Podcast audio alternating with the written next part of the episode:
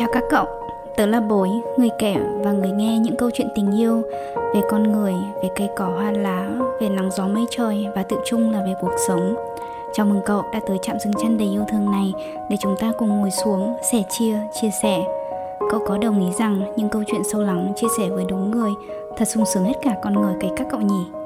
Mỗi câu chuyện có mùi vị, hình dáng và màu sắc khác nhau và câu chuyện của ngày hôm nay thế nào? Tớ mời cậu chúng ta cùng nhau trải nghiệm nhé ta-da chào các cậu, chào người nghe Như thường lệ, vui cảm ơn cậu vì đã quay trở lại Hay đơn giản là ghé qua chạm dừng chân yêu thương này Hôm nay cậu cảm thấy như thế nào? Cậu có một ngày sinh chứ? Thành phố nơi cậu sống, thời tiết đã chuyển mình chưa? Và nếu như cậu cũng lắng nghe tập trước và cậu cũng đã dành thời gian để nhìn ngắm và lắng nghe mây trời và thế giới xung quanh mình cậu cảm thấy như thế nào một tác giả mà tôi rất yêu thích còn nói rằng thời tiết chính là âm thanh và ngôn ngữ của thiên nhiên và nếu cậu có để tâm và vừa nhìn và vừa lắng nghe thì tớ cá là cậu cũng thấy có một sự thú vị nhẹ ở đó đó. Bằng một cách nào đó, tớ vừa xúc động cũng vừa cảm thấy được ôm ấp bởi những gì to lớn và vĩ đại. Khi mà tớ chỉ cần dựa vào đó, tớ thấy cô bé trong mình như cảm nhận được một cái hơi ấm nâng tỏa ra, ôm ôm, xoa xoa rồi xua hết những sợ hãi, những sóng gió và làm tâm hồn mình dịu lại. Có thể là khi mình bước vào một khu rừng già với hàng thông, thân đỏ, quạch, thẳng tắp, cao vút hay là khi ngồi trước đại dương sóng vỗ. Và cảm giác y chang đó tôi cũng tìm thấy trong vòng tay của bà. Nó bình an và yên bình đến lạ lùng. Để tớ kể cậu nghe về bà của tớ, người mà theo tiếng đức tớ gọi là oma bà nội của mèo lớn cũng là gia đình của tớ. Bà cũng non như rất nhiều người phụ nữ đức khác. Tóc bà cắt ngắn, quần áo cũng hết sức đơn giản. Hồi bà còn trẻ, bà công tác tại một ngôi trường mầm non và làm việc với bọn trẻ con nhiều Nên mèo lớn kể thật ra bà rất nghiêm khắc và cũng có Hoặc là biết cách làm việc với lứa tuổi quỷ con này các cậu à. Tuy nhiên có thể là do từ lúc về đây Một phần tiếng Đức của tớ dừng lại ở mức nghe và hiểu và chưa hẳn là capture Tức là tớ bắt được cái hồn hay cái văn hóa thực sự trong cái việc giao tiếp hàng ngày từ nông đến sâu, Tớ thấy bà luôn rất ân cần và nhẹ nhàng với tớ. Có những buổi bà cứ say sưa kể với tớ rằng Thời còn làm việc, bà đã gặp nhiều phụ nữ Việt Nam Và bà quý mến họ ra sao?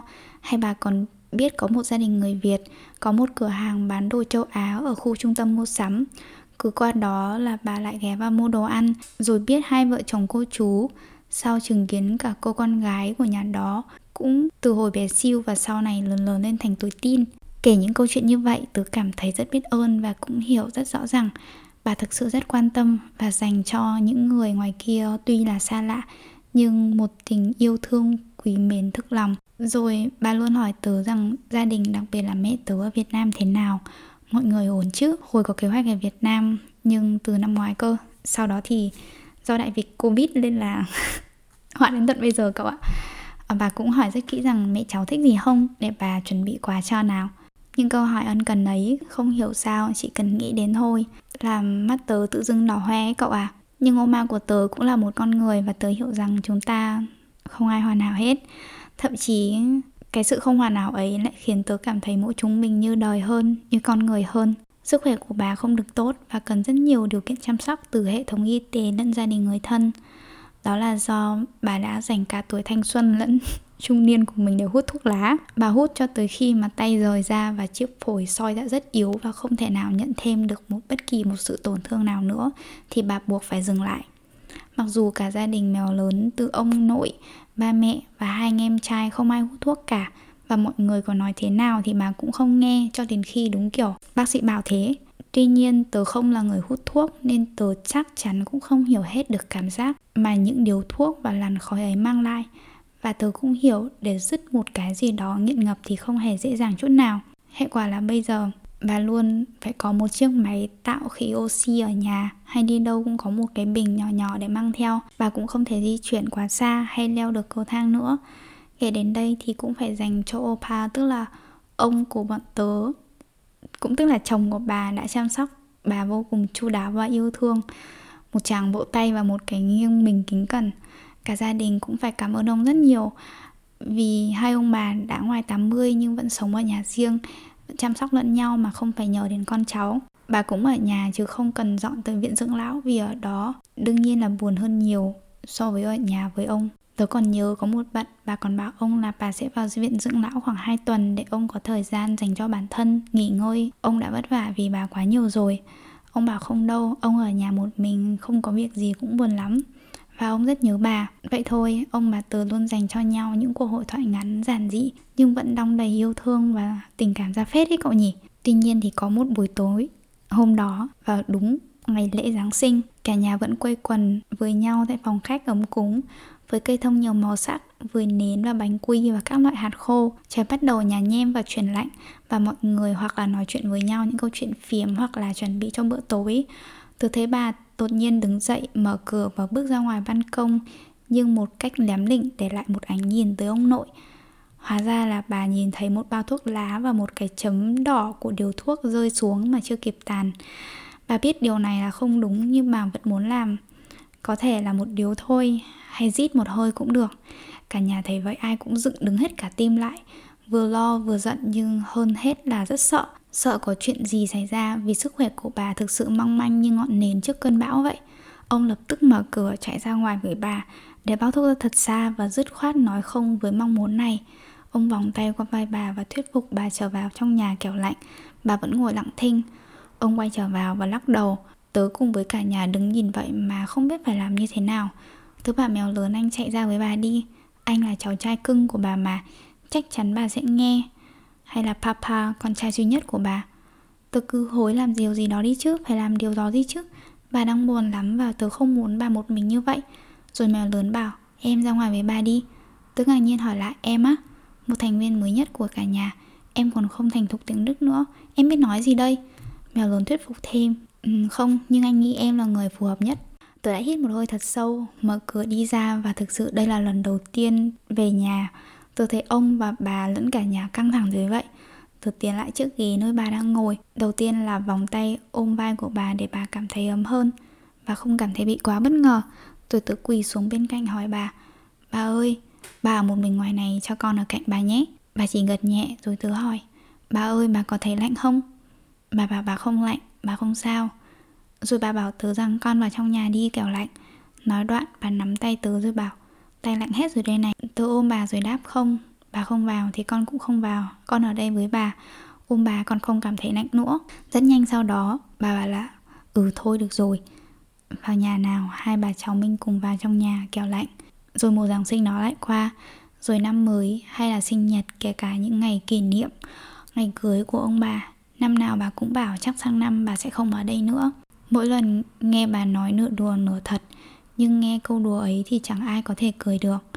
Tôi từng đọc được một câu rằng, thật ra trên đời này chẳng có một kiến thức hay giáo lý nào dạy cho bạn việc chuẩn bị.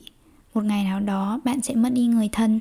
Và nếu tuổi trẻ của mình đã từng khóc lên khóc xuống vì một mối tình đổ vỡ, về một cô gái hay một chàng trai nào đó ngoài kia, thì cậu sẽ thấy điều ấy nhảm nhí ra sao khi người thân của mình ốm đau rồi bệnh tật rồi không may không còn ở trên đời này nữa tôi vẫn biết chia sẻ ấy đúng nhưng chỉ thực sự thấm thía khi mình trải qua nó giây phút ấy đến với tớ vào một buổi sáng tháng 10 cách đây cũng gần một năm khi mà tiết trời cũng chuyển mình sang thu và lá trên cây ngả sang thứ màu vàng đất rụng về cội Buổi sáng hôm đó, tớ mở điện thoại lên và thấy trên Facebook của mình cậu em con nhà gì chuyển sang avatar màu đen. Tớ đã linh cảm và bất giác tớ bật khóc. Tớ run rẩy bấm máy gọi về, cho bà mẹ không được rồi cho anh cả. Và anh cả tớ xác nhận rằng bà ngoại đã mất đêm qua, lúc 3 giờ sáng. Cả nhà bao gồm ba mẹ tớ đang lo chuyện nên nên không nghe được điện thoại và anh cả cũng đang thu xếp để về nhà đây. Tớ không còn nhớ gì nhiều sau đó ngoài việc thấy mình đầm đìa trong hai hàng nước mắt. Ngày này sớm muộn gì tớ biết cũng sẽ tới Vì bà ngoại của tớ đã đau từ rất lâu rồi, rất lâu rồi Nhưng như trên tớ chia sẻ với cậu rằng khi cảnh khác ấy nó đến, nó tới Tớ vẫn thấy mình bé lại Lòng mình đau và trái tim cứ nức lên từng hồi. Tớ ở xa Lại do dịch Covid đúng lúc cao điểm. Tớ không về được Tớ không thể về được. Tớ thấy mình bất lực. Bà ngoại của tớ là một người tuy nhỏ nhắn. Lưng bà còng đúng y chang như bài hát Bà còng đi chợ trời mưa ấy cậu. Bà còn là một người siêu hay lam hay làm. Bà có thể đan rổ, đan giá. Vườn cây của bà thì không thiếu một thức gì trên đời Nhớ có Tết năm nào Lũ cháu xếp hàng để bà mừng tuổi. Bà đã già, mắt bà đã kém Và tụi của bọn tớ cũng chẳng biết bà làm gì mà có lương. Aka là tiền để mừng tuổi nhỉ.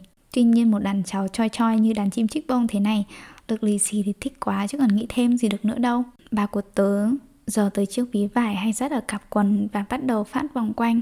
2 ngàn, 5 ngàn, 10 ngàn, 5 ngàn và 50 ngàn Và tớ là cái đứa vừa đét, tức là cái đứa cuối cùng ấy đã được lì xì hẳn 50 cành trong con mắt tròn vo của mấy ông anh và bà chị gái họ Tớ liền bảo bà, bà ơi, bà phát nhầm rồi, sao bà lại cho con nhiều thế?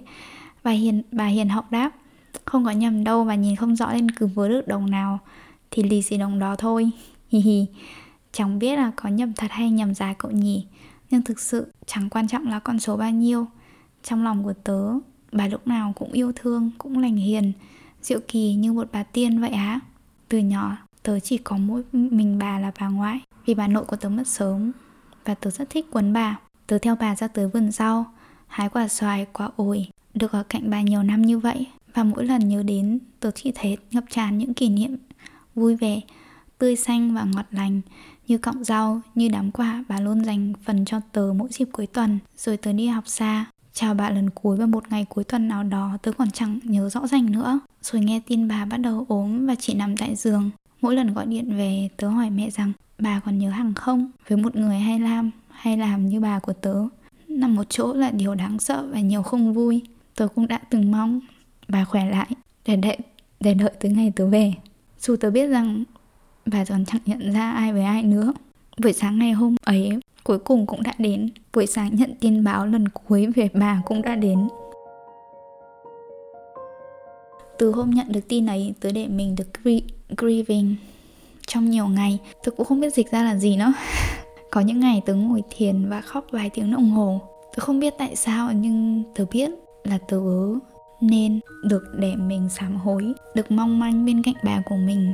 Nhưng sau thất thảy, tớ hiểu bà đã được đến một nơi cực lạc hơn nhẹ nhàng hơn và tớ vui vì điều đó cảm ơn bà tiên đã ôm ấp đứa trẻ của cháu và phủ lên tuổi thơ cháu cả một màu yêu thương thật ra cháu luôn tin bà chẳng ở đâu ra, Bà ở trong trái tim, trong cơ thể, trong ánh mắt và nụ cười của cháu mà. Bà còn ở trên cao ơi là cao, bà là bầu trời trong, là áng mây hồng.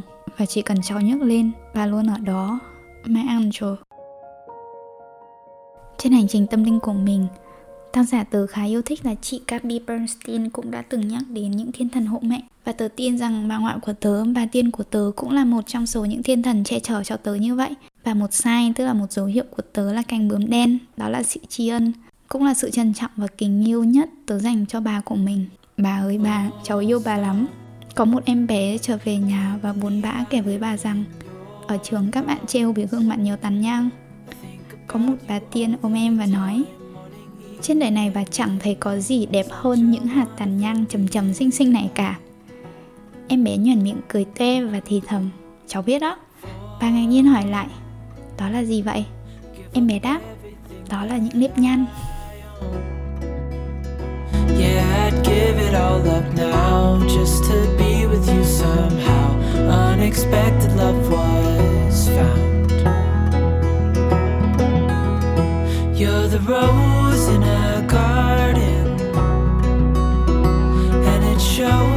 come on.